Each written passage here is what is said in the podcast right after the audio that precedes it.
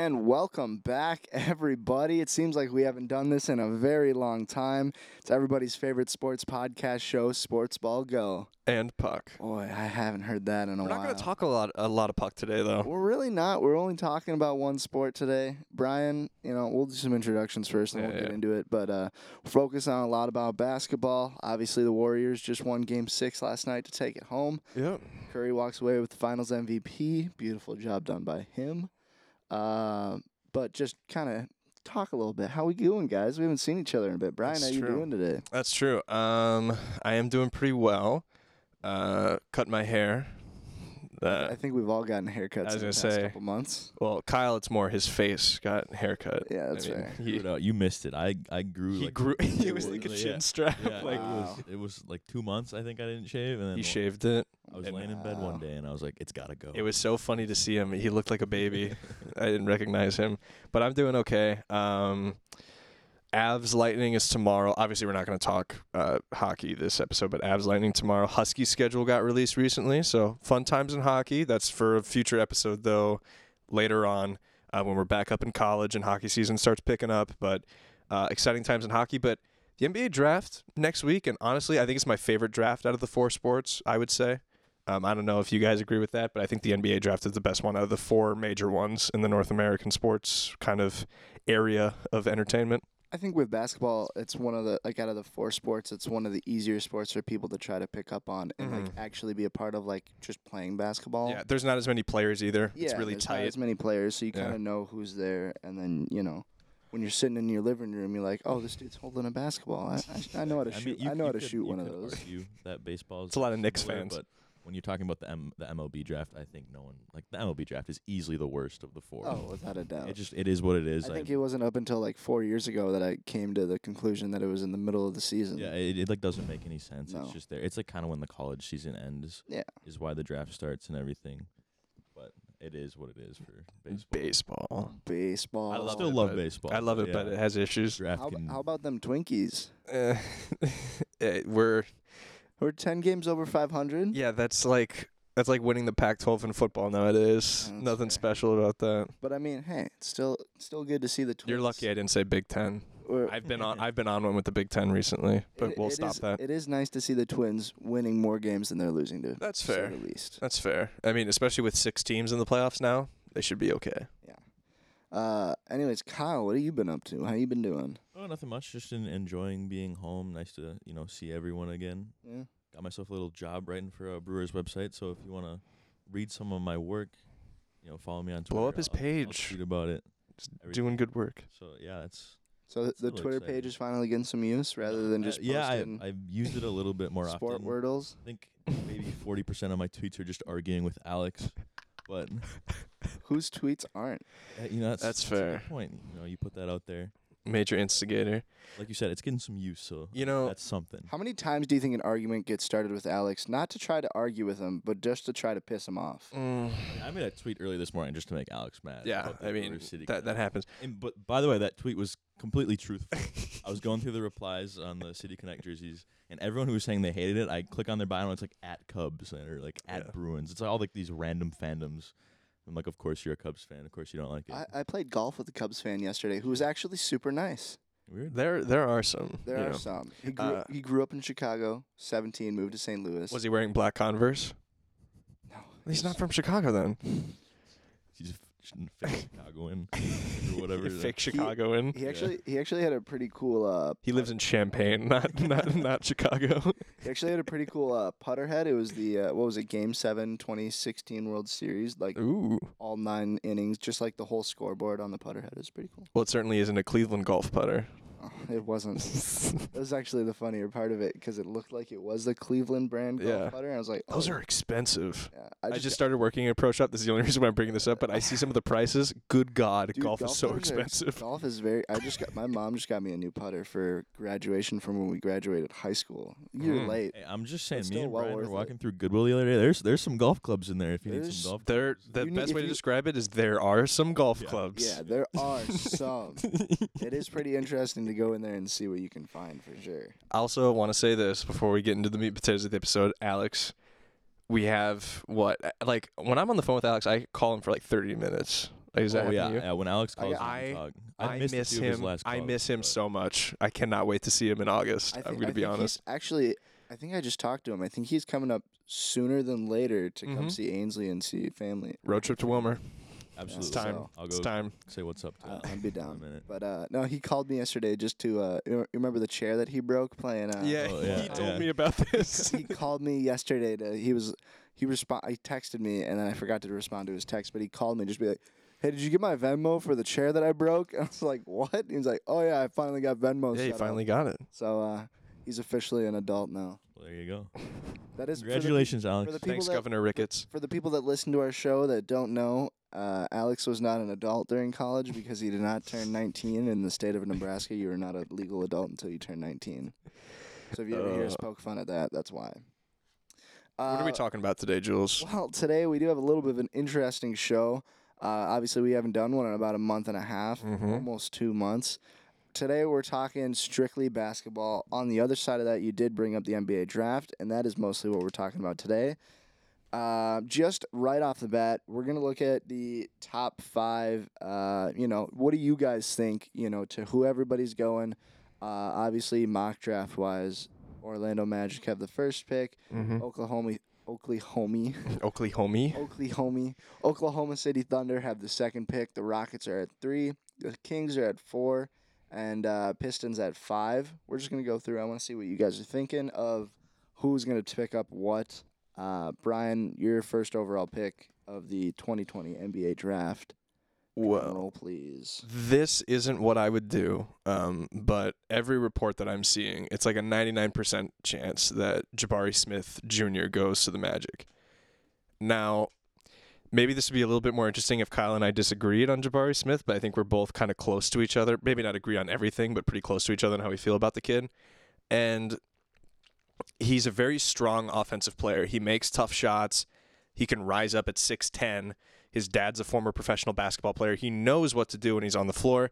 Uh, with his height and his length, he shows defensive versatility that I personally didn't really see out there yet. Um, and with Jabari, uh, he he's a really long, lanky guy that helps him out a lot, and I kind of already mentioned that. But I mean, he doesn't create his own shot. And I was talking about this to Kyle on the way here. I haven't heard of a first overall prospect who one of his weaknesses is shot creation. Like that was one of the things, and this may be this is apples to oranges, but one of the things that separated Anthony Edwards from Lamelo Ball from being the first overall pick is Anthony Edwards could create his own shot. Now, Lamelo can at the NBA level. That I'm not saying that he can't, but that was one of Anthony Edwards' strengths heading into the draft, and that was one of the things that separated him in terms of like who the Wolves were going to take. I, it's weird to me to, um, to have a guy who is a first overall pick, but he his one of his weaknesses is creating his own shot.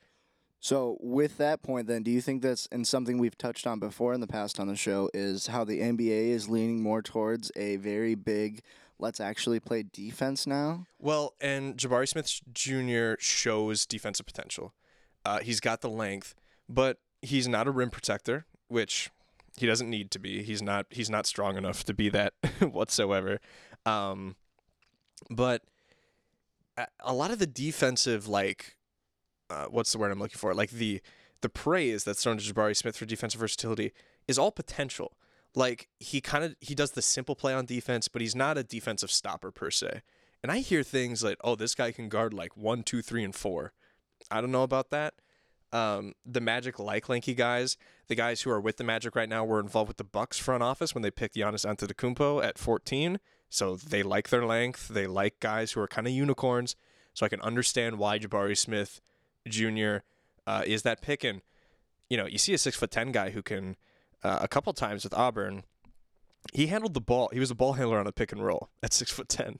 That's pretty wild. Um, so if you can get that kind of guy to go to the NBA and kind of replicate that those traits and that production that he had, that's fine. My biggest concerns with him is will he fulfill his potential defensively? Can he create his own shot? And can he stop being streaky at points? Because when he's cold, he's cold.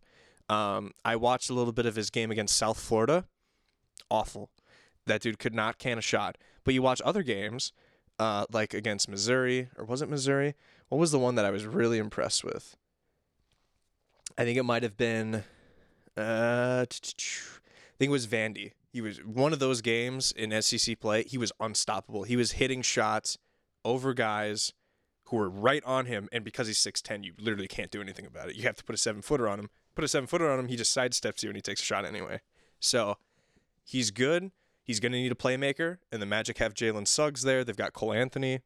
It's not a terrible spot, but I think there's better players on the board after that. So, and I've seen a couple comparisons, and I'm not comparing him to one of the best players in the NBA. I know where this is going. all time. Yep. But the comparison between him and Kevin Yeah, Durant that a yeah. lot of people are saying, do you see it, or do you think people are just kind of trying to exaggerate something to maybe lift him up a little bit more? Well, he's kind of a, and I don't mean to be like, oh, we've never seen a player like this before, but it's it's hard. It was hard to compare Zion Williamson to anybody when he was coming out of college. Like the main comparison I saw was Charles Barkley, but everybody pre like uh, prefaced it with, "We're not saying he's going to be that good. This is like the only guy that we can kind of think of."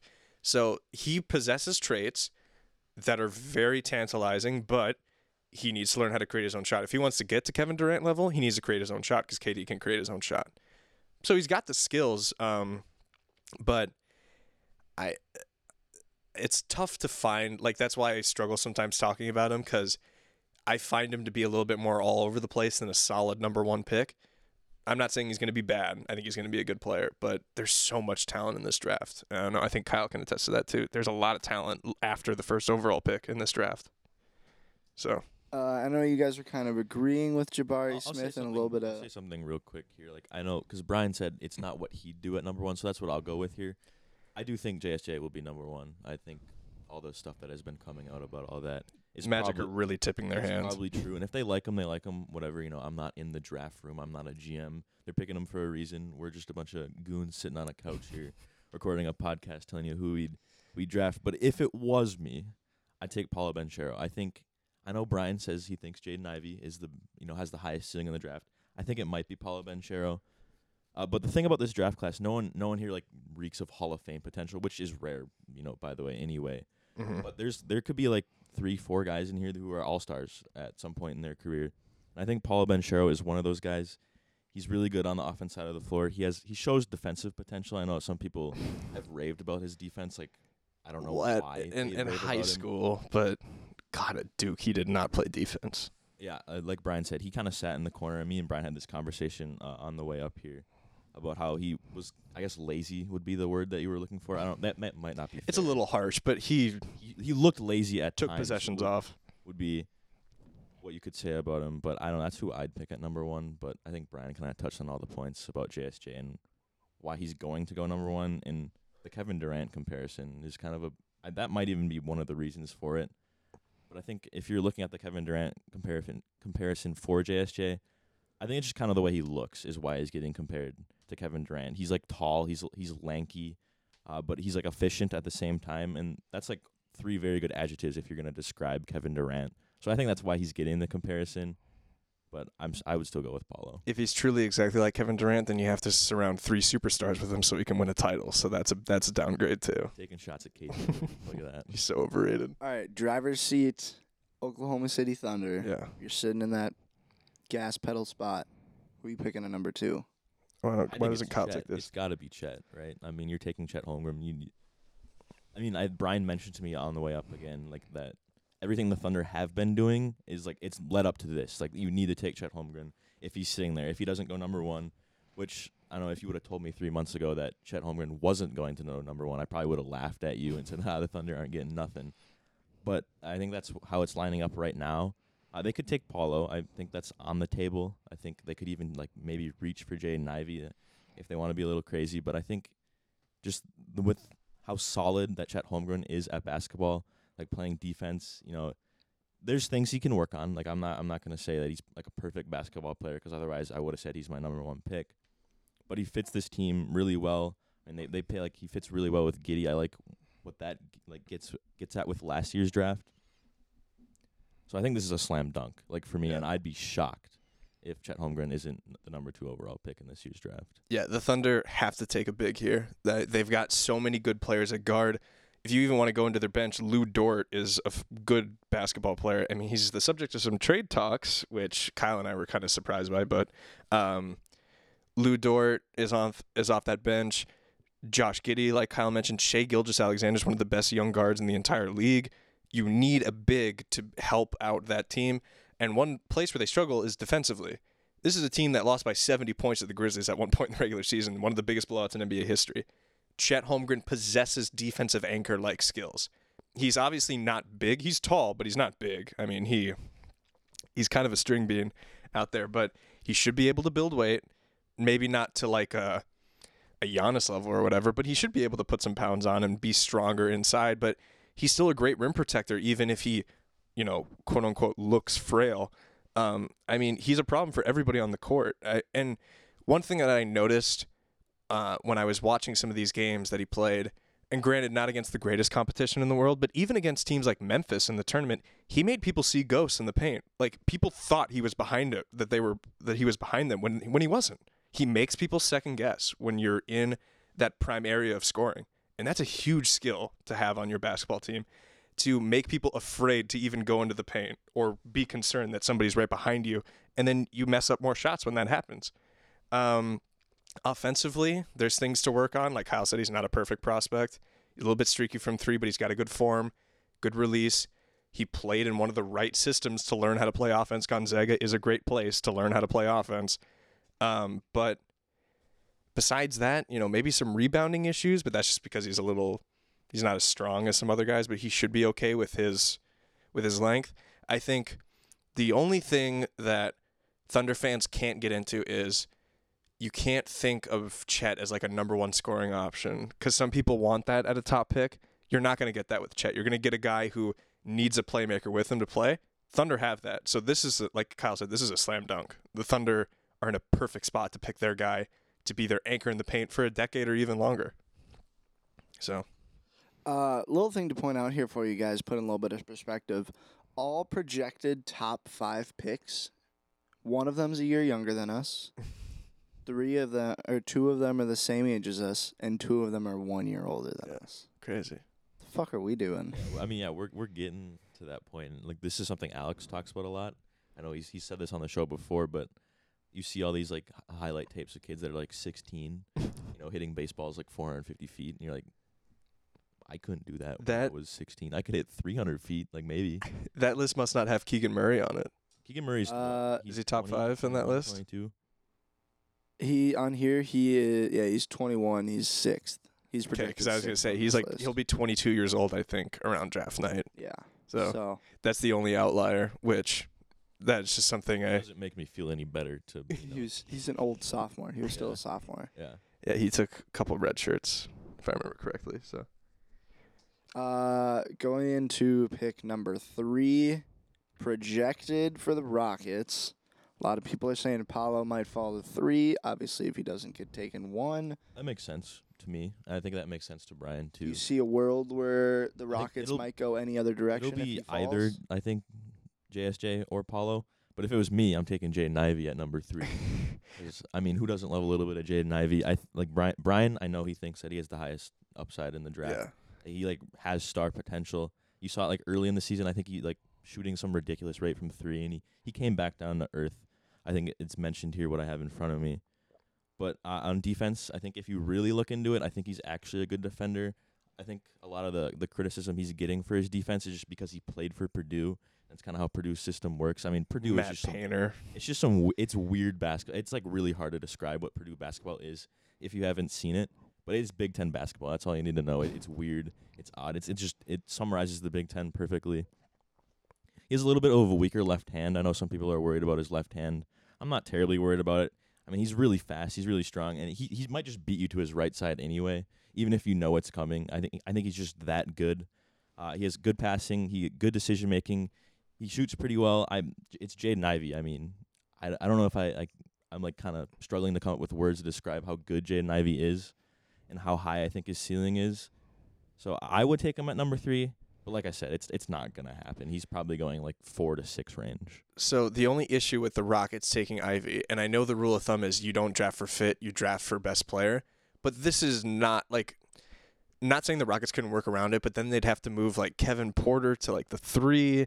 Jalen Green would probably have to play the one because Ivey's probably not playing point guard. I, I don't think so. He could, but I don't know if he has the tightest ball handle Yeah, to do that. first year, no. So this makes all the sense in the world for Paolo to go. I think Banchero makes a ton of sense for the Rockets. They just traded Christian Wood for the 26th overall pick and a bunch of expiring contracts. That's their power forward. Paolo's not necessarily a power forward, but he's six foot ten. You put him there in the lineup card, and you just let him run around and shoot and score and create plays, whatever it needs to be. Paolo is the guy to put next to Jalen Green, next to Kevin Porter Jr., next to Alperen Shengun, I think is how you say it, the guy that they drafted in the middle of the first round last year. That's the talent that you put next to that roster. Um, I think, you know, even if they wanted to reach for Ivey, which I don't know if that's going to happen, because I think we mentioned the Magic tipping their hand. I think the Rockets have tipped their hand a little bit towards going to Paolo, but I think Paolo makes a ton of sense here for the Rockets in terms of team continuity that team is going to score maybe like 110 points a night, like consistently. Uh, that that squad will be able to put the ball in the hoop. Defense is a huge issue for that team, but I think that's something you worry about later. And you pick the most seasoned scorer in the draft, and you pick Paolo. You probably have a rookie of the year candidate on your hands. Then probably the favorite to win it. I would assume so. Usually, guys who score the most win it, unless you're Anthony Edwards and Lamelo Ball does everything else correctly. Um, but or even Donovan Mitchell, but more often than not, it's the guy who scores the most. So this is a this is a move that not only makes sense for the Rockets, but it gives them buzz. Like bringing Paolo in brings people's attention in. This is a Duke player, a highly rated Duke player. This is a guy who's been talked about ever since he was a senior in high school. This is the type of player that the Rockets need to unlock a new gear in their offense. Uh, before we get into number four, one thing I want to touch with Paolo is have we ever seen his dehydration of just how much he sweats and how much he has to keep drinking and the fact he loses up to seven to ten pounds a game? Yeah. Could we ever see this be a problem where maybe one of these top five teams say, I don't know if we want to take the chance? This is an interesting mindset for me. This is more of like an NFL mindset where like it's like the criminal history and like, you know, physical issues or whatever. This is something NFL teams like to pick at. And like in more than any other sport by far. I mean hockey's starting to get into it and like thank God hockey needs to like start getting into some of the off field issues in the sport. but that that's a topic for like another time. So I, I don't I don't know maybe like like maybe there's like less than a 1% chance that someone is like worried about this. And like I'm not going to say it's not warranted cuz like this is like a scary this is like a human being you're dealing with and when someone's losing that much weight over the span of like 2 3 hours like they're just playing a bas like I shouldn't say just playing a basketball game. It's hard work, you know. You're you're running around and doing all this stuff. But I, I don't know, maybe it might be a little ridiculous to suggest that someone's to pass on him because he sweats so much when he's that good at basketball.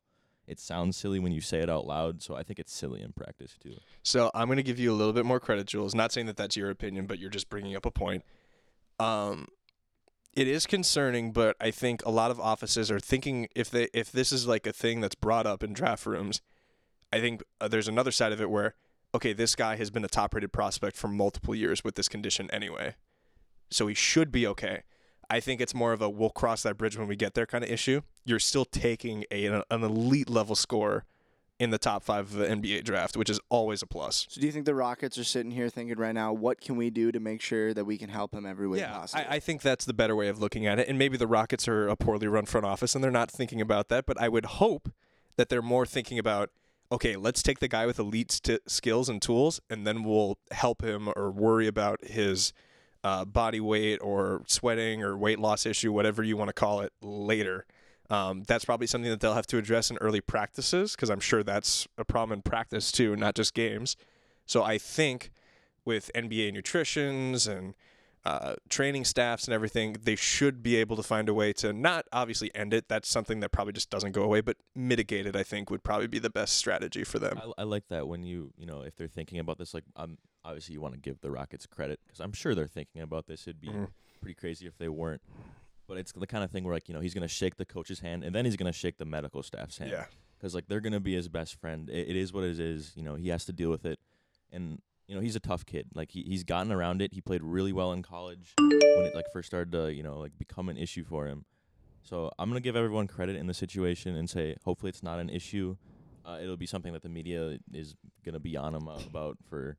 Yeah, I can't wait for that first take segment. It, it is what it is. I I don't know. I just I hope it's not an issue, and maybe me being a little pessimistic about it is me just kind of wanting to shove it aside because it's not. It doesn't seem fair to Paolo himself. I mean, the Rockets are basically giving him the hat and draft jersey already. Anyway, like, I, I think, I think their mind is made up. I, I wonder. I wonder if there's any going to be if there's going to be like any element of like Sam Presti, who this is not like uh this is not like super clever because teams do this all the time. But I wonder if there's going to be a thing where we get to draft night and we hear experts saying the Rockets are calling the Thunder for their second overall pick because the Thunder just told them that they're going to take Paolo. Like, I wonder if that's going to happen at all because this draft class is interesting in the sense of you've got two guys who are really solid everywhere. Chet is not a top scorer, and Jabari has questions offensively. And you've got a guy in Paolo. It's like this guy. I know he's going to average like at least 15 a night at worst in his career. So I wonder if that will happen at all. But that's kind of a nothing burger until we get to June 23rd, I guess. I'm So- more interested in the fact that Paolo and the JSJ swap like picks like one and three. I think that's the situation where you know, let's say Paolo goes first and the Rockets are like, oh boy, like like oh shit, like what, what do we do? Like we were almost certain that Paolo's going to be ours. Like, Yeah. do we want to take JSJ?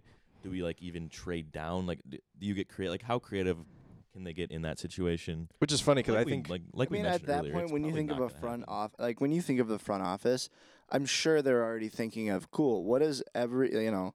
I'm sure the Kings are sitting here thinking, cool. There's going to be three picks that are ahead of us. We think they're locked. Mhm. Here's the situations where they're not, or here's the situations where Jaden Ivey gets picked before we can grab him. That's a good point. Like if if I'm thinking of it sitting here on this couch, I'm sure they've already thought of it too. So I, I shouldn't probably panic Yeah. for them. Yeah. Which and even even if so, Jabari Smith Jr. is still a good fit for the Rockets. So let's say that even did happen, I think they're okay. Exactly. So Uh, all right, getting into number four, we just lightly brought it up. The Kings, they have the fourth pick this year in the draft. They're projected to pick up Jaden Ivey. Went to Purdue, played played a lot of guard. mhm. Uh, he had two years with him. 6'4", 200 pounds. Where do we think he? Do we think he's gonna fit in good with the Kings, or what are we thinking? He's not going to the Kings. They're trading out of this pick. Um, I either that I think. I think the best fit for the Kings is Keegan Murray. If I were the front office, I'd pick Keegan Murray, but this that's not going to happen. The Kings ownership group has told the GM and the new coach, Mike Brown, we want to make the playoffs. So, and I think the only reason why they're doing that is because they were a part of the bubble two years ago, where almost everybody made the playoffs anyway. Uh, so they're they've got like I don't even want to call it a taste of it, but they've been like in the mix before.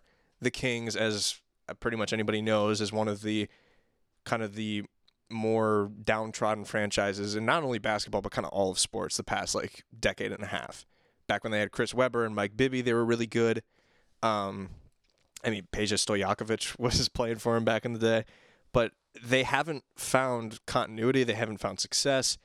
Uh, even when they had Demarcus Cousins, they had issues with coach and Demarcus Cousins, or you know, star player coach re- relationships with George Karl being kind of an irritable coach and kind of stubborn. I think this is a trade down situation, but you know, and and a lot of people mention trade down, especially in the NFL draft. Like that's one of the most popular things to do. It's like, oh, they're just going to trade down. Well, somebody needs to trade up. So this is a situation where, well, I think Keegan Murray's the best fit for the Kings. If they're trading out of it, this is the Jaden Ivey sweepstakes. Like this is the team that's like, we don't want the Pistons to get Jaden Ivey because if Jaden Ivey goes to the Pistons, good night Central Division in like five years. Like say say your prayers. This is the this is the rat race for Jaden Ivey at four. But honest to God, I don't know who's to trade up. Like I I don't know. I don't know what the package looks like, you know, and I don't know. Besides that, I think if the Kings are looking for like a star player to put next to Fox and Sabonis, who is that guy, and who? What else are you giving up? Because you're not just giving up the fourth pick. There's got to be a little bit of like salary purging or what. So I'm not 100% sure, but I think this is a trade down spot. There's another pick and like a few picks that's also a trade down spot, but it's not like set in stone. Almost everything I'm hearing is that the Kings want to trade out of this spot. They'll take a prospect if they need. And if they stay here, I think this is Keegan Murray. They're looking for a guy who can help them now, and that's Keegan. He's a proven scorer at, at the college level. He can play next to Sabonis. Fox will feed him on the fast break, and Keegan Murray is one of the best pace players in, in the draft. He works off the fast break super well. So it depends on where this is going. This is either Keegan Murray if it stays, or and we've brought up Jaden Ivey. This is the trade up to make sure the Pistons don't get Jaden Ivey. So you brought up the word pace, and obviously it's just keep up pace. Do you see a world where the Pacers try to do a swap, six for Ooh, four? Six for four. Uh, And again, obviously the Kings would need to sweeten the pot a little bit. That would be because the- it's not which that'd be funny because that'd be the second straight deal the Kings and uh, Pacers have done. Because at at the trade deadline, that was the Halliburton and Sabonis swap between the two teams. So and well, and Pacers are sixth overall right now. Yeah. They're projected to pick up Keegan Murray. mm, So on top of that, I don't know if I love that fit. Th- This is interesting to me because, like I, Brian mentioned, like trading down is the popular phrase, but someone has to trade up too. And when you're looking a little bit later in the draft, you have a lot of unknowns. Like I think Daniel's the G League kid. I don't really know much about him. Yeah, Dyson. Dyson Daniels, Yeah. that's the name. Thank you. And then Shaedon Sharpe, you know, from high school. A lot of the unknown, you don't know where these guys are really gonna go. You like really don't have a great idea of how good some of these guys are. So I don't, it depends on how high some teams value some of these guys. I think Jaden Ivey, like at four, like the sweepstakes, like Brian mentioned, is a good point. But when we're kind of talking about the six pick and like even seven, eight, nine, all the way down to ten, I think where Sharpe and Daniels are might end up getting drafted. There's some teams that are gonna have higher values on these guys, and some some teams are like, if we have the opportunity to trade up and like get a Shaedon Sharpe, someone who's like, you know, like really jumps out at you with all the bounce he has. So there's a team that I'll get to when you're done, but there's a team that could really use that. when when you're looking at some of these guys and like if you va- like maybe even overvalue them a little bit that they trade up and like get rid of some of their picks from down low and those are the people that I think are trading up when another team is looking to trade down. Were you gonna say something, Jules? I was gonna say the team to me that sounds like that fits their what they need to do perfectly is the Wizards. Right now they're Yep. sitting at tenth. Yep. And they are in that spot where it looks like Johnny Davis will fall to tenth. And I don't think Johnny Davis is necessarily somebody who fits that He's just projected at he's 10. projected Yeah, at ten. He's somewhere. He's somewhere within that eight to f- 13, Yeah. 12 I've like- range. yeah, I've even seen him at like n- 18, 19. I think that's oh, future Timberwolf, Johnny Davis. people that really don't like what Johnny Davis like because he just can't shoot a three. But I'll at get that into that point- later when I talk Yeah. about him. But but at that point, I think Jaden Ivey would look pretty good in a Wizards uniform. Yeah, like if if the Wizards like have that opportunity and that's something you know, if they're comfortable with the price, or maybe Mhm. if they're like even slightly uncomfortable, like, but when Jaden Ivey like walks into the room like after you make that trade, you're gonna feel pretty good about yourself. Well, and the guy that's being traded from the Wizards for that um, would have to be Bradley Beal. Uh, they've they've had him there for a long time. It hasn't really moved since when John Wall was in his prime, and they were compete not necessarily competing for a title, but they were second round competitors in the playoffs. Um, so this is like a Beal move, and if the Kings get Bradley Beal, that's huge. Um, I don't think that automatically makes them a playoff team, but it certainly makes them interesting. Because on paper, I, I'd argue on paper that's a playoff team, but there are teams kind of in that seven to ten range. When you look at their talent, like on paper, they overperform. The Timberwolves are one of those teams where, on paper, if you told me two years ago that was a playoff team, I would have been like, eh, I don't, I don't know. But they've blossomed into a playoff team. When you say playoff team, do you mean like playing or just like firmly in the playoffs without the play-in? Like, God, I hate the plan. Um, well, it's tough because even the Clippers were the eighth seed this year in the Like- West. like it's so Clippers, stacked. yeah. It it's ridiculous. And like the Pelicans were the tenth seed. Uh, the Pelicans are going to be good next year. I mean, that's a weird team. I think they're picking like 14th this year, and they have like no needs per se. Like they just need weapons. So, uh, Where are we at with list- the- Zion? The list I have He'll be up right back. now- He'll the be list back. I have He'll be pulled up back right now next has year. Duren at, uh, or Dur- is it Duren? The Memphis. Jalen Duren. yeah. Yeah. Yeah, eh, that makes That's- sense. I've that's a seen him. I've seen him mocked to the Knicks, which I think would be so funny if they picked another. If they picked another forward. I think Johnny Davis is gonna be Knick, but I'll get into that later. So, to get back to the Wizards and the Kings, that makes all the sense in the world if they want Jaden Ivey. The other team to look at then is the Pistons, because if the Pistons want Ivey, then they're going to be calling the Kings too. Now that would only be to move up one spot, but we've seen big deals to move a couple spots. Doncic and Trae Young, for example, to swap those picks. There was a lot of movement there. If you even want to look in the NFL, that Trubisky trade, a lot of picks to move up one spot. So it totally could happen. I think Pistons and Wizards are the two teams to watch out for, but that's not like us dropping a hot take. Like that's that's been kind of known for a little It's bit. knowledge. so. Five five to four in this scenario, like especially when Jaden Ivey isn't like the perfect fit for the Kings, kind of feels weird. He's a perfect fit for the Pistons, though. Um, Say that. Like, like Brian said, if it turns into like everyone around the league starts hearing that, oh, Jaden Ivey, like the people who are trying to get this their hands on this number four pick want Ivey, and then the, then I think that's where you have to like try to get Yeah. on those calls. But if it's not going to be the Ivey sweepstakes, and let's say for some reason the Kings don't trade for this pick, or they trade like down even like further for something else, then maybe you just you feel comfortable like, oh yeah, we'll get Ivey at five. A little bit of sorry, I kind of backtracking a little bit. Did Yeah. one of you mention before what pick the Pelicans were at? Or It was did- either 13 or 14. so they moved up Mm. the uh, Lakers to eighth. Uh, y- oh yeah, that's right. They have the eighth pick because of the Lakers trade. That's what I was thinking of. So I just I rolled Mhm. across that and Yeah, you're right. So I got it into conversation just so if we come There- its importance. I hate to be like this dude, but they're probably also trading out of that.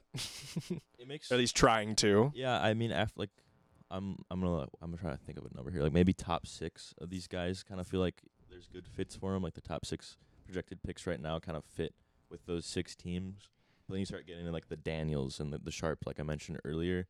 I don't know if that's what the Lakers really want right now or what they need. Because I think the Lakers want to compete next year, right? Like, well, the Lakers. I mean, it's the Pelicans pick, so yeah, that's what I'm saying. I mean, it's it's tough because this draft feels really wide open after pick Mhm. three. Like really anybody could go at four. Um, and there's a lot of teams wanting to trade down right now because the Trailblazers want to win right now. That's another pick that I guess we can talk about later because they're at seven. The Pelicans got really close to beating the number one overall seed in the entire playoffs, and the Kings have a very stubborn ownership group who is like, okay, we're done with tanking. We need to make the playoffs. So, um, we'll see. Uh, certainly watch the Wizards, I guess. But I mean, when we're getting into the point of like seven and eight, like who's gonna want to trade for a seventh or an eighth overall pick? It's tough. It's tough to justify moving assets for a seventh to eighth overall pick. I don't know. I, Unless for some reason there's just somebody Unless somebody just golden- drops. yeah, unless somebody golden just drops to eighth and somebody just absolutely is dying to trade up. It's so hard to see someone like like you said, Golden that's gonna drop like that. the only guy I could see that happening to is Keegs. Like maybe Keegan Murray drops. Or Ivey, I guess Ivey too, maybe. I think a lot of people think highly of Ivey, which is So tough. that's the thing. Like ev- people also think pretty highly of Keegan Murray too. So If if Sharpe goes before Ivey, then all hell breaks loose. if Um, that happens, whoever does that is an absolute fool. okay. Besides that, besides being armchair GMs, if that actually happens, then we might see a vehicle for a bunch of trades. Um, but I don't think the Kings are taking Sharpe. I mean, it's probably either Ivey or Murray. So if you're just team chaos, you want that to happen. Yeah. that would be fun. I think that'd be pretty funny. The only th- it's feel oh, it's nice for us to sit here when our teams, you know, are solid playoff teams. Like we got the Bucks and the Wolves, and that we're picking, you know, the last third of the draft, and we say, oh yeah, we can root for chaos because our pick doesn't matter as much. well, I mean, it's easy for us to say that. It is funny. I, Oh, the yeah. only the only person I'd feel bad for is Shane Sharpe because his career is toast. So Could Um, just play a year at college, and you could have prevented all of this. No. he's he's taking the risk by, he was one of the highest ranked recruits of the last decade. but he redshirted. I, I, Yeah, that's his fault. He could have. Uh, he didn't. He didn't risk injury. Oh, well, He finessed the system. wrapping up this little bit of the conversation, uh, let's move into. Obviously, we've mentioned Timberwolves and Bucks. We're Mhm. sitting back. We really don't need to pay attention too much. What is something that the Timberwolves or Bucks could add to this lineup of brutality to even make Do it even better? Do you want to talk first, or should I? yeah. I'll, I'll tell. I, Because you're the I don't Bucks know what guy. to think of the Bucks. No, this like, is actually. I know. I know. The, Al- fa- the sorry fact to that cut- I see which player is up makes this funnier because Yeah. I know he's so conflicted on some Yeah. of these But guys. before you go, I'm sorry to cut you No, off. I you're know. I asked you a question. I'd love to ask this question to Alex, as he doesn't really have a true team, more or so Lifelong Nuggets Feel- fan. lifelong. what are you talking about? I'd li- honestly, I think I'd word this different for him, but as to where would he want to see LeBron go or team up with? Are we like talking like? I don't want to talk Alex would say? Lakers. I'm just saying in general. Just He- Alex answering he- this question would be hilarious. He is, but I mean, he is a Nuggets fan. Like Is he? he's though? he's pledged his allegiance to to Who- Nikola is- Jokic. Does he have that Pride Nugget, or he has the Pride Nuggets hat, doesn't he? Is it is it a pride? I thought that was just like their old because their old logo in the '80s used to have a rainbow. You're right. My so bad, was it was well, it just Still Pride Month, by the way. We can say yeah? It's true. Yeah, still yeah, Pride happy month. Pride Month. Yeah, We'll happy Pride month. But Pride Month? anyways, I talked with him, our expert Nuggets guy, Alexander Fern, Alex in the booth on Twitter. Go go ahead to drop him a follow for more bad Big Ten lists, um, which were not created by him. He'll just retweet them. Um, I asked him about Jalen Williams. Now we're getting into real draft coverage. We're talking about Oh, God. prospects ranked twentieth Great. Here we in go. the draft. What did he say? He's and I- here's the thing. I was surprised first of all that he knew who Jalen Williams was because he's a guy that's kind of flown under the radar for a lot of people. But I'm guessing he saw him because he played in the same conference as Gonzaga and St. Mary's, which West Coast Conference this year. I got to give them their flowers. They should have been a four bid league in the in the NBA or in the NCAA postseason. The fact that Michigan got in is kind of silly, but we'll get we'll get past that. Um, you know, still rooting for Texas A&M. Uh, rest in peace to their tournament bid. Um, but he said that he liked Jalen Williams, which I I didn't know that he was aware of Jalen. But like almost every mock draft I see is like Nuggets. They're taking Jalen Williams out of Santa Clara. It's like okay, and man, you put a guy who can shoot three and has a good feel for the game next to Nikola Jokic, picking him at twenty first. Of course, the Nuggets would get that. They're one of the most well-oiled machines in basketball. They remind me of the Tampa Bay Rays. All honest to God. So uh, that would certainly be interesting. Kyle, I want to hear about the Bucks and their potential well- savior from the Cornhusker State. Okay, well, before I get into McGowens in specific, a lot of the consensus is what I'm seeing is that the Bucks are gonna reach for a guard here, like like 20 picks ahead reach. Like it's gonna be Christian Braun, McGowens, or it's gonna be Lewis out of Marquette, which I guess is fine. I mean, all three of those I think will serve the role what the of what the Bucks want of a player off the bench. Like fine, they'll like shoot some threes and sit back down and then call it a night because that's what the Bucks want. Like because they don't have like many gaping holes right now. But if I'm the Bucks, I'm taking Ty Ty Washington. That's what I want. I want I want A, He's a, ours. I want a guard from Kentucky. You stay off. You stay off a tie tie. So a guard from Kentucky will touch the floor in the He's a NBA. Timberwolf. And he'll instantly be an impactful player. Do I think that's going to happen? Probably not. And I think honestly, if Ty Ty Washington's on the board when the Bucks pick, they'll probably swing and miss and take Christian Braun anyway. Either that or they trade down. Yeah, which honestly I'm okay with trading down. I think this year is not something where the Bucks are gonna look to the draft to like find answers. I think I know I told you that Grayson Allen's a free agent. That's wrong. I think they're they're just looking to trade him right now, Oh, which that's good. Send send him to the Shanghai Sharks. which which is I know Brian doesn't like Grayson Allen. You know that's Why fine. would I? Why would I Yeah, not exactly? like Brian's right. Mm, You don't have any reason to like Grayson Allen if you're not a Bucks fan, or I guess a Grayson Allen fan. Which Duke. there are people that, that are Grayson Allen fans that exist, which is which is funny to me. That's a lie. People like white basketball players from Duke, man. I don't know what to tell you. Yeah. So I I could sit here and complain about what the Bucks are gonna do, but I don't think it's gonna be terribly impactful unless it's Washington, because that's something you can get excited about. I'm not gonna jump up and down when I see Christian Braun like announced on Twitter, because I'm gonna be honest, I'm probably not gonna end up watching that far into the draft anyway. I'll probably you know watch the first like ten picks or whenever Johnny Davis gets drafted, I'll flip the TV off, because you know me. But I don't know. It, there's not really much to talk about. You didn't talk about McGowens. Oh yeah, What's you want the me? fit with McGowens in in Milwaukee? I don't see it. I Why don't not? see it, and I I could quickly read what like what this article has to say about The him. Bucks. The Bucks like lanky guards. I like lanky players in general. Is that a, You- is that a hold fa- You guys on. quick, quick. Are you guys I'll read this saying real quick. lanky? Lengthy lanky? or lengthy? Lanky, lengthy. I kind of use it. Lengthy. No, I know. Lanky's Okay. more like someone like they look skinny. That's what I use it as. Oh, I'm okay. I'm using it I haven't heard interchangeably for before. effect. Okay. Yeah. It's like Kyle said it earlier, and I heard you just say it now. I was like, what? Lanky's Jules, this is very serious draft coverage. I mean oh, everything me, I say. Me, Lanky's like you open it up in the dictionary and boom, there's a picture of Kevin Durant with his Mm. skinny legs, Yeah. which you know Some chicken bone arms. people like hammered him for, but it's still Kevin Durant. He's still like I don't care how skinny his legs are. Oh, Just I'm put sure. some lotion on I- him, I'm but sure- you know, Oh come Wow. I'll, I'll bring I'll bring that up. God. Hey, Wow. everyone knows that was bad. That was floating around. Just bring it earlier. up like a Twitter thread three months ago.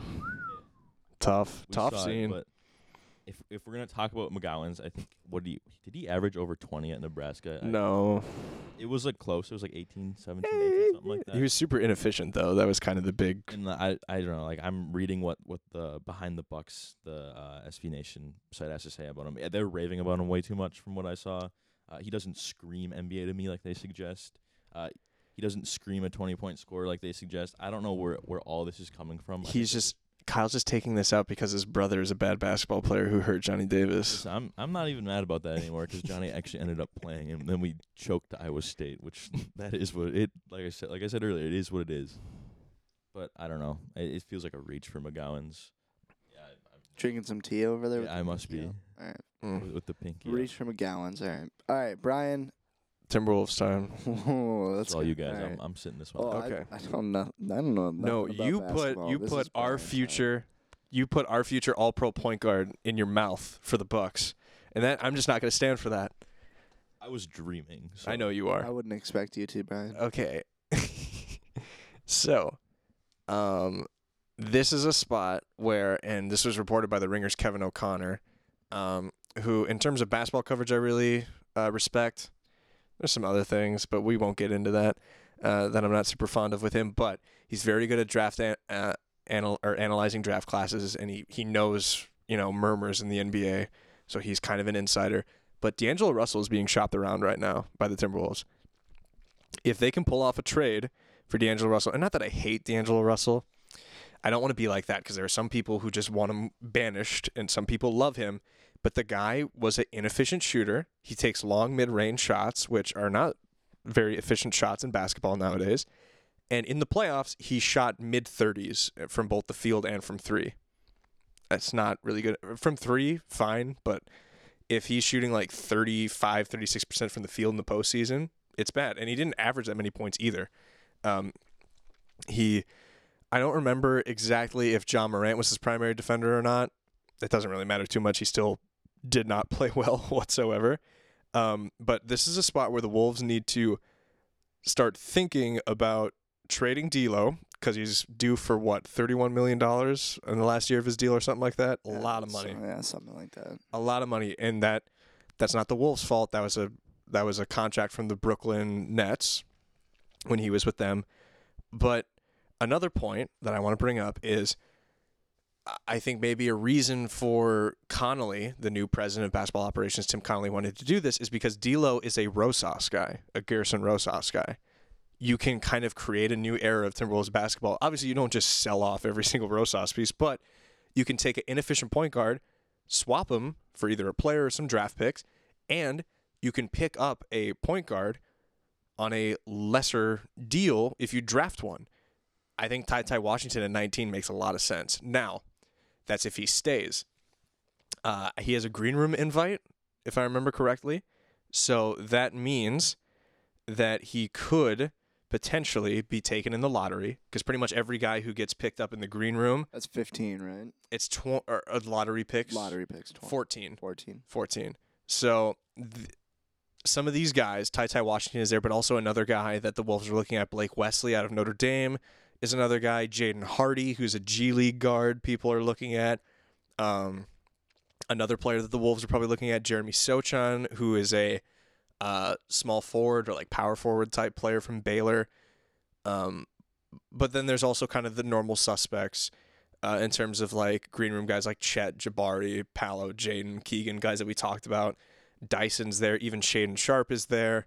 Um, you know, AJ Griffin, who's probably going to get picked around 10 is up there too. Um, so there's a lot of there's a lot of intrigue once we get past uh, the first four or five picks per se. I mean, the draft really starts at pick four, but even moving past that, prospects are still kind of wide open. If Ty Ty Washington is there at 19, this is has the Wolves have to do this. Um, now, granted, if they keep D'Lo and they pick Ty Ty, that creates a little bit of a tough spot because you still have Caleb McLaughlin off the bench for the Wolves. So that's three point guards, three good point guards at that. So Ty Ty makes a lot of sense. Um, I've heard people mocking Walker Kessler to the Wolves at 19. I don't know about I that. Gonna, I was gonna mention that quickly. But no. Here's here's the thing, and like, um, it was Dane Moore, and then there was another guy. I can't think of who the reporter was, but they had an exchange on Twitter.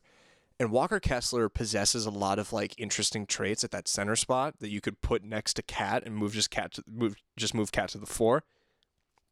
But Kessler's defense is a little bit overstated. He's not a guy who's going to wedge screens.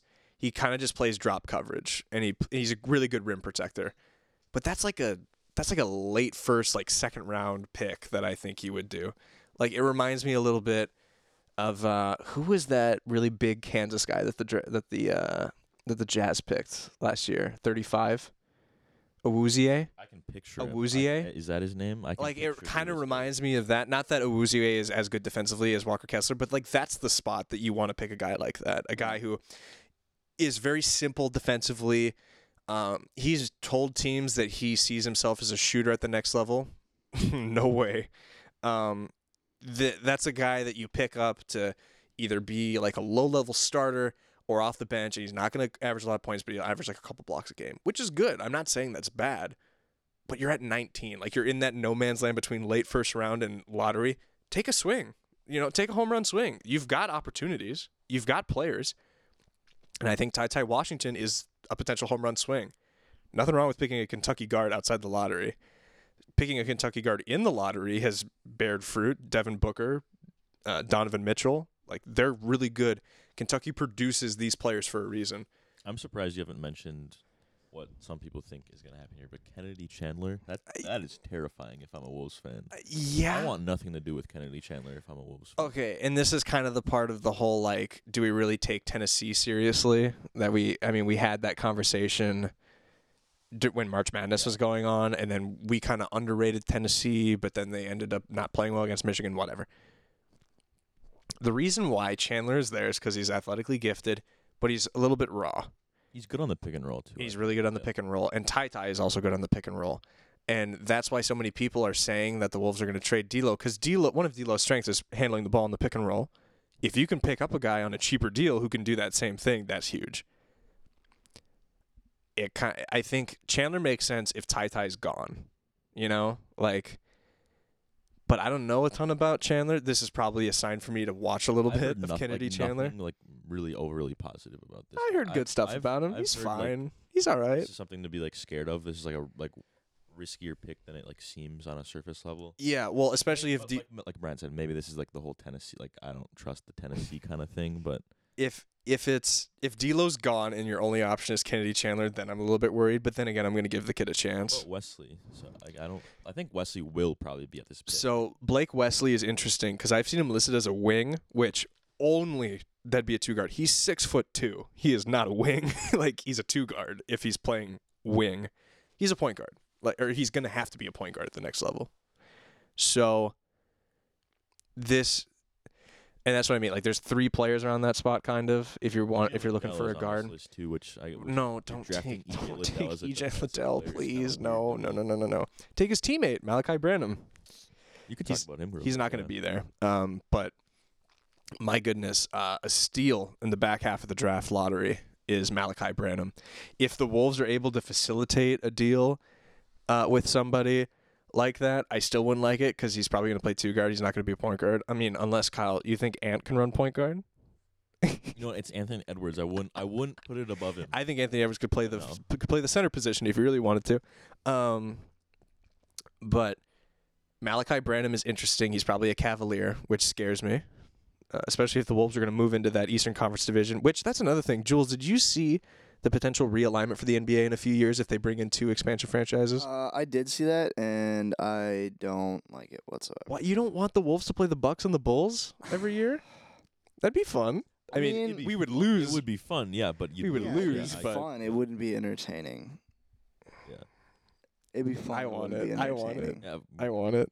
most pro team chaos guy over here wants it. So, but that's kind of so. Let's say uh, Malaki Branham goes to the Cavs or probably something like that. Like, I wish the Wolves had that as a need because I love Malaki Branham. This is where we're getting into stuff where we're just like talking about random prospects and kind of having a little like kind of a jolly moment about it. But I mean, there's really good. There's I guess the overall point is there's really good talent after pick ten in this draft. Not Hall of Fame level, not All Star level, Uh, the probably. disrespect to Johnny Davis will not be not be Uh, tolerated. here's the thing: if there's anybody in that realm, it's gonna Yeah, be Johnny. It is Johnny. So I, I'll say that. But like, I, this is so weird, and this is why I don't want Tim Connolly's job. This is why Tim Connolly makes the decisions. Um, but I think he has to be looking at guards, and he's got to be looking at Washington, Chandler, and Wesley. Any one of those guys, I'm fine with per se. It'll be interesting to see, like, oh, so if D'Lo's gone, does McLaughlin start, or does he put the rookie in right away? Like, what's the, what's the play? I guess. Yeah, I mean, unless we straight up drafted somebody who would like, the only way that I see the Wolves get rid of D'Lo, and not start McLaughlin is trading up for a higher spot in the draft. Which that's possible. Which I is mean, possible, but at that point, who do you pick in this draft that the Wolves could trade up for with a package of D'Angelo Russell What if to you then get get past- somebody who's let me let me let me good think enough- about that let me, for a like, to second. that to then not only draft somebody at a higher pick, but draft somebody who has enough skill at a collegiate level to start at an NBA level. Kyle, you want to talk? I'm going to think about I'll- that I'm for gonna a second. Say Johnny Davis again, as a as a theorized for the Wolves. What if Johnny Hey, Davis? I is would love for Davis the on the Wolves. I'm being. dead. I'm being I dead think serious. Johnny Davis will get picked at either number nine or number eleven, and maybe thirteen. I've There's seen, no. I've seen it's, some he's 13. either a Spur or Knick. There's no in Yeah. between, Kyle. But the world where he is not a Spur or not a Knick, and like it's pick twelve, and the Wolves are like, oh my Mm. God, Johnny Davis is on the board. like we didn't see this coming, but we have to we have to do something about it. Could you imagine Russell to the Thunder? That's who has a 12 No. pick. Thunder is the 12th pick. No, they already have too many guards. That'd be such a that'd be such a shit show in the backcourt. It'd backcourt. be funny though. It would be funny, but Yeah, we're No all way. funny It'd on it'd be Sports Corner hilarious on because then you have to watch the Thunder start to struggle with who they decide to get rid of. and it's weird too because it's probably Shai when it shouldn't be that. I mean, I don't know. I if we want to look at you know guards Okay. in the sense of like around there. Let's say at most, at most, with a good package, D'Angelo Russell, I guarantee 31 mil. I bet the Wolves even tried to offer some of that contract in a deal. Oh let's yeah, they have the to. Wolves, eat, yeah, they have without to a eat doubt, some Wolves that have to. get salary. at least half of that. At most, what could you see them trading up to? Eight, nine. What what is going to be available at eight? That- Well, the- that's the Pelicans pick. They want to trade down. Um, is there anyone like? I'm I'm thinking like Davis is the highest guy they'd look at. Like, Well, like if- realistically, If if Dyson trade up. Daniels is still on the board, that's possible. A lot of people Maybe really Sharpe. like Dyson uh, maybe Daniels. the Wolves like really How like. do, Sharpe. how do we feel about know. Bennedict? Mathurin? Ben Math- Hard. Matherin. Yeah, Matherin, Mathurin. Uh, Because that's that eighth pick. yeah. I don't know how to feel about him like personally, like at all. I, I like, Well, I've heard good and the thing with. Matherin is that I don't know if he has like offensive tools per se that are super translatable, but he's an energy guy. Like he's gonna get, he's I gonna mean, give oh, hundred percent. Oh, uh, I mean, he's straight out of high school, drafted in top ten project or projected top ten. Well, he played at Arizona. What was it? One year or what was it? Two two years. Sorry. It was two years. Yeah, sophomore. but he didn't. He had a really quiet freshman year. So, I mean, like Davis. Like he, I think he might have even come off came off the bench freshman year. yeah, that's fair. I mean, But if you're talking motor and will get just pick Johnny Davis.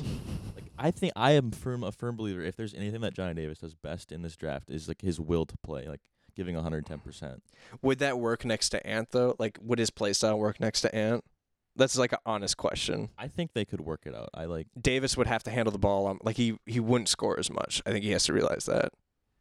I mean, So- I think isn't if he you- isn't he a big you tell- defensive guy in the first place? Oh, place? yeah. If you tell Johnny Davis like you're not going to shoot like any three balls, which I think you know that might be a ridiculous. Chris, ask Chris of some- Finch just tells of him no. someone, Like you You're need to not work, allowed. You need to work on your threes before you start taking them. Like, and if you see a mid-range shot or like create the shots like the way that Johnny Davis likes to, like in the mid-range, or like if you see an opportunity to drive to the hoop, like Mm. if he just plays to his strengths and like I hate to say it, but if he lets Ant cook from time to time, I mean, look at it this way. great fit. Let Analysts, Ant cook. analy- analysts are saying Davis would look good next to Beal.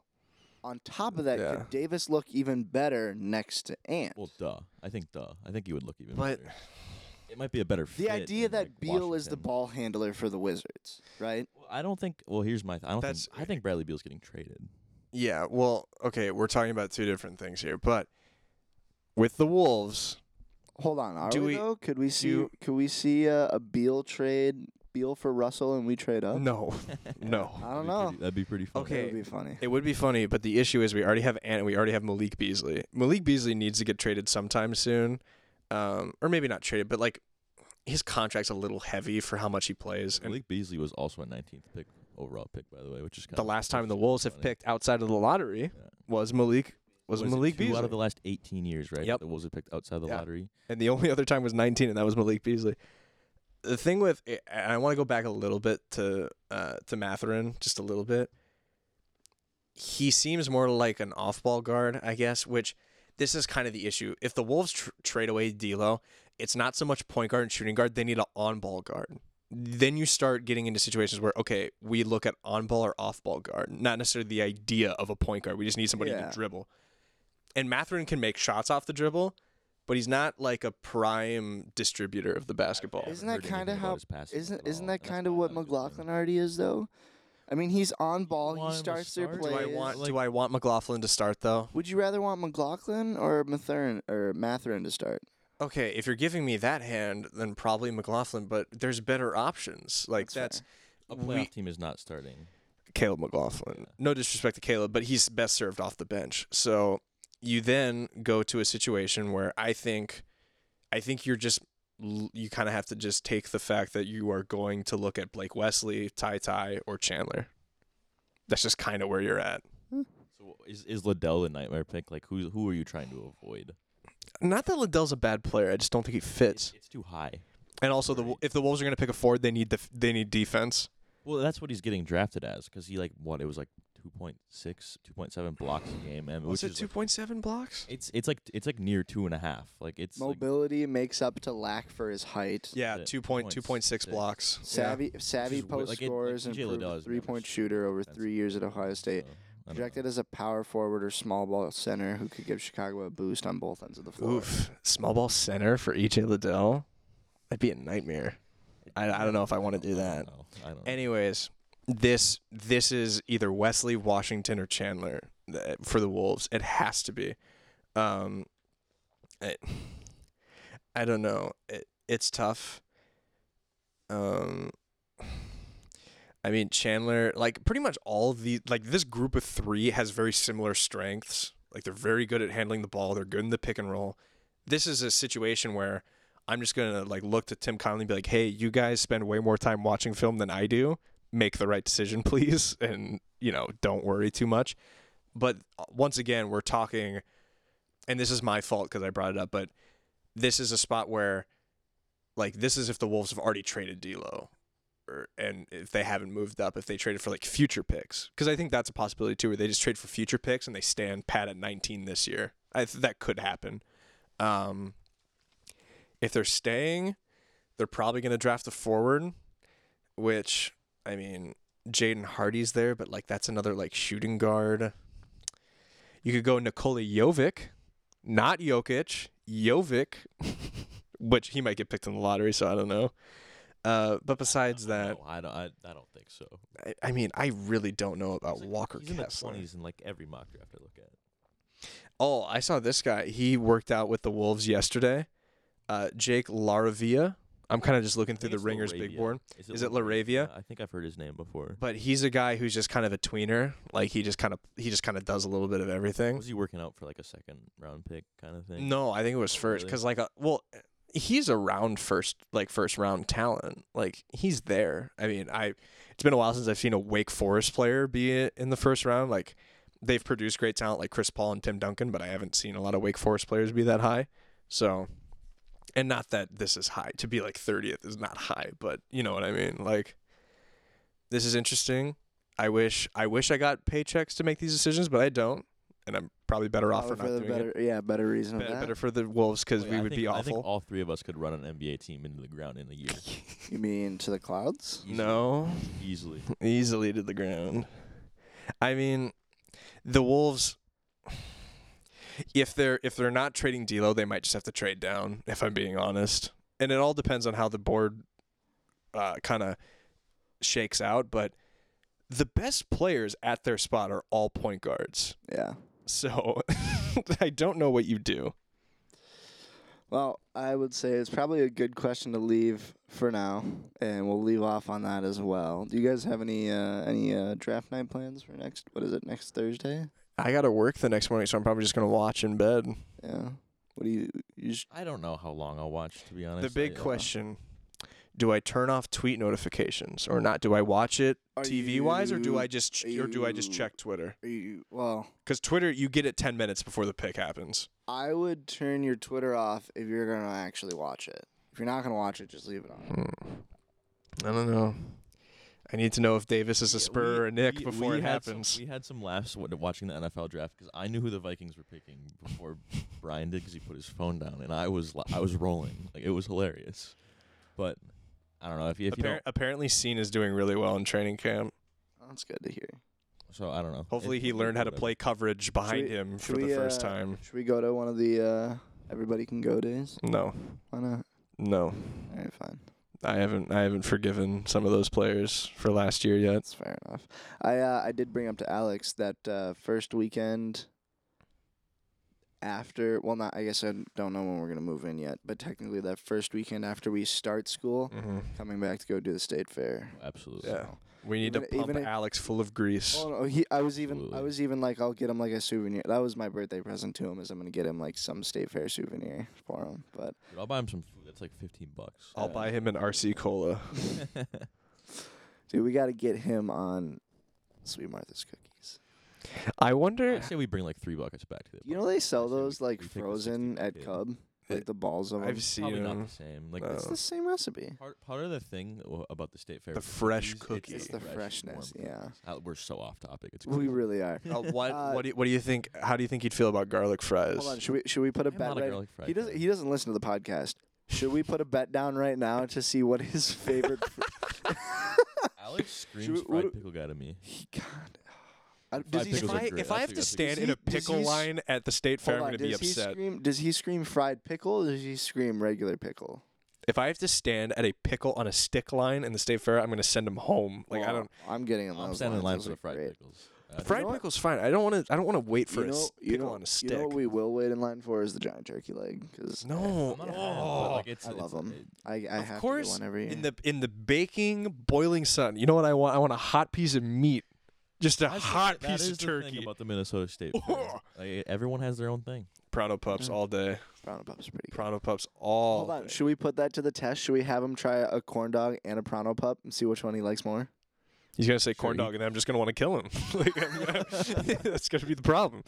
All right, all right. Are we uh, done? Are we done? I think We're- we could Am I, probably. am, I, am I released from We're- captivity? We're wrapping up, uh, guys. If you tuned into the show for this long, you listened to this nonsense. Thank you. Uh, Future Timberwolf, Ty Ty Washington. fun special episode. We have no clue when we're doing our next one. It might be as late as uh, mid August once we get settled into our we apartment. could we It- could do something early July. We, we might. We'll see. We will uh, definitely not put an update out until I gotta I gotta be in gets done and Oshkosh late. July, so I can't do that. tweet out this episode. Gosh. Yeah, dude, we'll, tweet, we'll tweet out the the Twitter. episode. We'll do all that fun stuff. We'll let you guys know. You want me to you, at, do you, so. do all the all the avid listeners at home, our massive base of fans, want me to live tweet the draft next Thursday? I'm sure they want you to. So, uh, you know, you I think you got the login for Twitter, don't you? I think so. Yeah, so but- look at Sports Ball Go Puck if you want uh, on Twitter if you guys want to. There's like I think the only people following that page are us. Yeah, we need to boost it. no one's Kyle. ever tweeted on that. You know, I'm surprised we've never used our Instagram and we have like 40 followers, something like that. It's the stories probably the help a stories. little bit. Anyways, guys, if you turned in this, if you uh, tuned in for this long, thank you for listening today. Again, it is just the three of us. No Alex, we missed him. But uh, we hope you guys tune into our next episode, whenever it may be. And again, thank you for listening to another episode of Sports Ball Go. and puck. Have a great day.